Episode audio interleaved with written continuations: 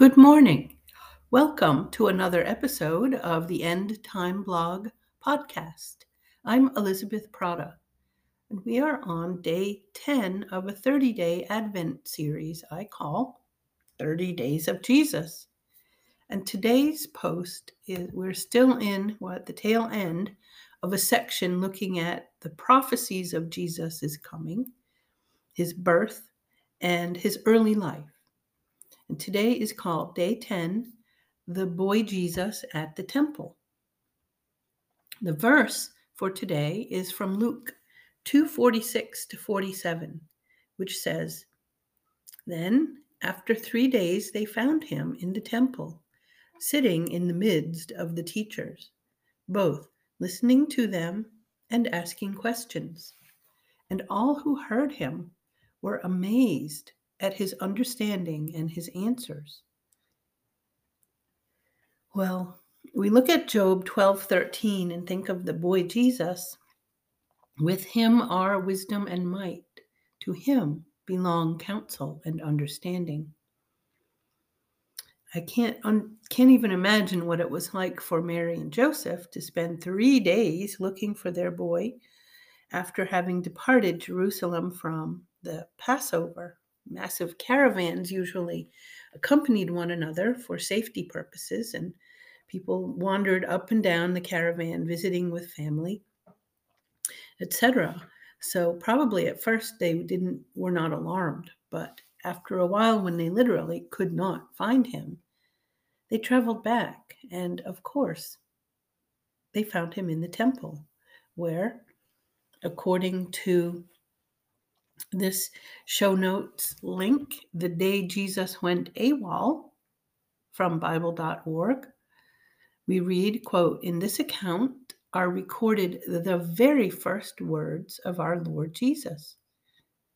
Naturally, no words were recorded from the birth and infancy of Christ, and many of our Lord's words were recorded from his later ministry, but the words of our Lord in this text are his first recorded words, and very important words they are indeed. And that's the end of the quote from the Bible.org essay. But if you remember, his first words were, I must be about my Father's business.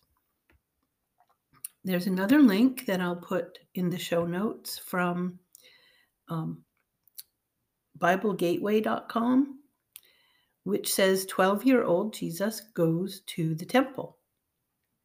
And the first opening paragraph says, quote, after the host of witnesses to Jesus in Luke 1 5 to 240, Jesus now speaks for himself for the first time.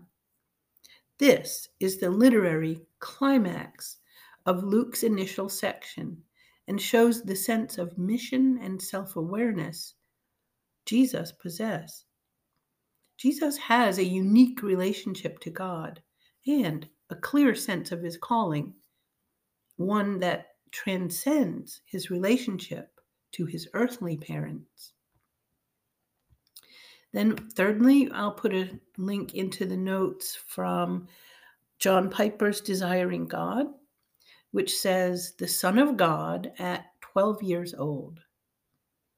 And here's how his essay begins Quote, This is the only story in the Gospels about Jesus between his infancy and his public ministry as a man. Some have argued that the story is a legend created by the early church to fill in some of the gaps in their knowledge of Jesus' life. What shall we say to this claim?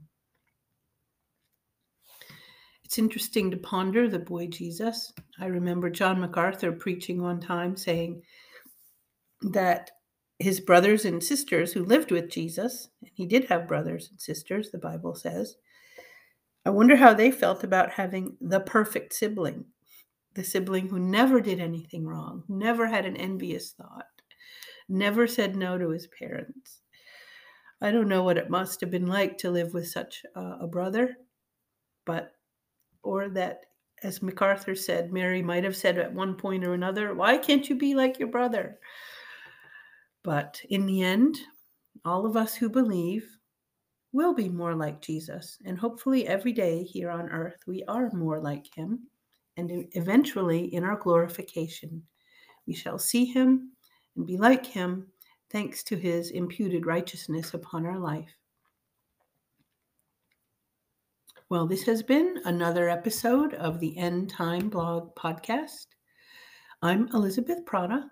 Thank you for listening, and I hope you have a wonderful day.